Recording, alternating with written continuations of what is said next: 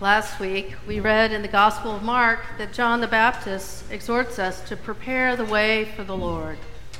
Our other instructions for us are to make paths straight and clean up our own houses so we are ready for the arrival of the Anointed One, the Messiah.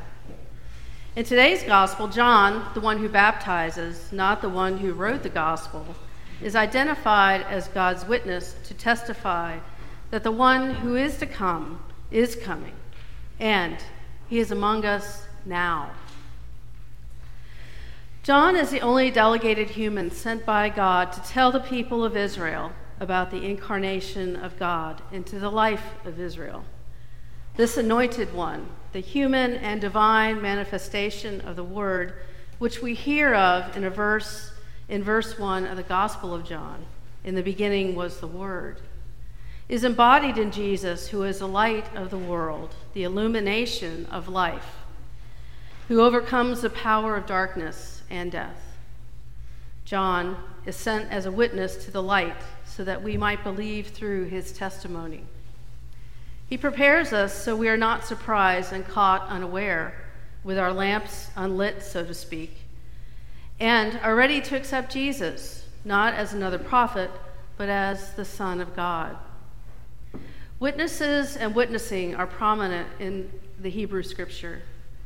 In legal cases, testimony of two or three witnesses is needed to convict a person of a crime. To withhold information is also harm. in the book of Leviticus, if you sin by not stepping up and offering yourself as a witness to something you've heard or seen in cases of wrongdoing, you'll be held responsible. So there are personal consequences for withholding important information. To be a witness is to be responsible to the community and to God. And of course, God commands us not to bear false witness. We are witnesses to much in our postmodern lives that's confusing. Many times, what we think we witness as fact or the truth is an illusion or some version of the truth. For example, photographs and media are usually altered. Landscapes often appear hyper real. At one time, my son was a real estate photographer, and after his photo shoot, he would mail all of his photos to Japan or email them to Japan for a crew there to illuminate and highlight the appealing features of a piece of property for a better image and, of course, more money. Media outlets, which, whichever ones you might access to get your news feed, no longer even try to hide their biases, as they attempted to do so only a few years ago. In fact, these biases are even used in marketing plans. Media will often put out opinions paraded as facts, leading to much confusion, misguided judgments, and animosity in our country and the world. So for me, I just want to be told the facts, what happened in context, and I can form my own opinion. Thank you, media. that is easier said than done, I'm afraid. Many of us have been asked to be a professional reference or witness for a colleague or a friend. When you receive that reference phone call or email, you are to vouch for or testify for that person as with regard to character. So, to be a witness in the world, to speak the truth in testimony, is like breathing life into the world. The world needs the truth as much as it ever has. John is chosen by God to accomplish one thing for the world, and that is to be the person, the witness, who goes on record that indeed Jesus is the Christ. The gospel hints at the trouble that both John and Jesus will have as John is interrogated alongside the Jordan River. Who are you? The agents of the Jewish authorities in Jer- Jerusalem ask.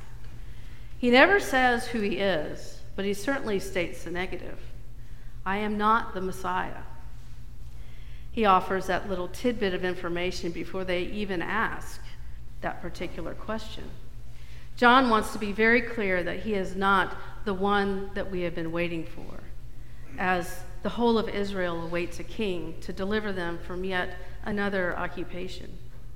Imagine how the story might have developed if John didn't make that very clear from the outset.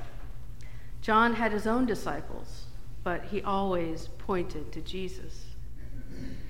And further, John answers he's not Elijah, who is the herald of the return of God. And he's not the prophet raised up by God as prescribed by Moses. Because John is not the Messiah, or Elijah, or the prophet, any of whom would hold religious authority, the men ask, So why are you baptizing?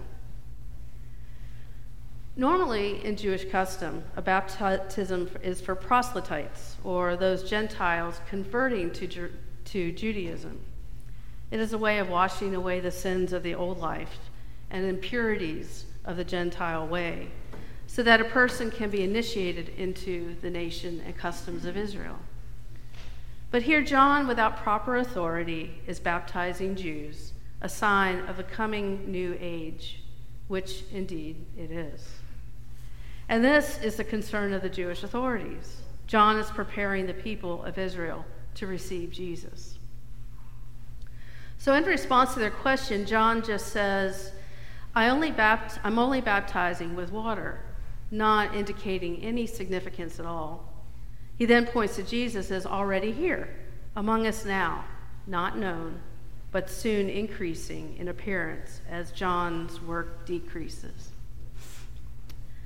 John's role in Advent's story is twofold. First, to be sure that we, can, we are prepared to receive Jesus in the best possible shape we can be in, to prepare our hearts and our lives to make room for Him and allow Him to shape our hearts and minds and wills into those who live by God's justice and mercy.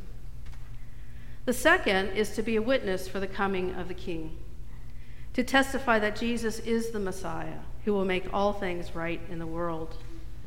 We can ponder John the Baptist as our model, who by God is a designated witness to the world, preordained from creation to be the person in flesh and blood to tell us that Jesus the Messiah is coming soon, and he is coming here. This third week of Advent, we are held in a pause, a powerful expectation, as the heralding of a new era is initiated. Let us be a witness to John's testimony and testify to all we meet that the light of the world is coming. We can expect Jesus.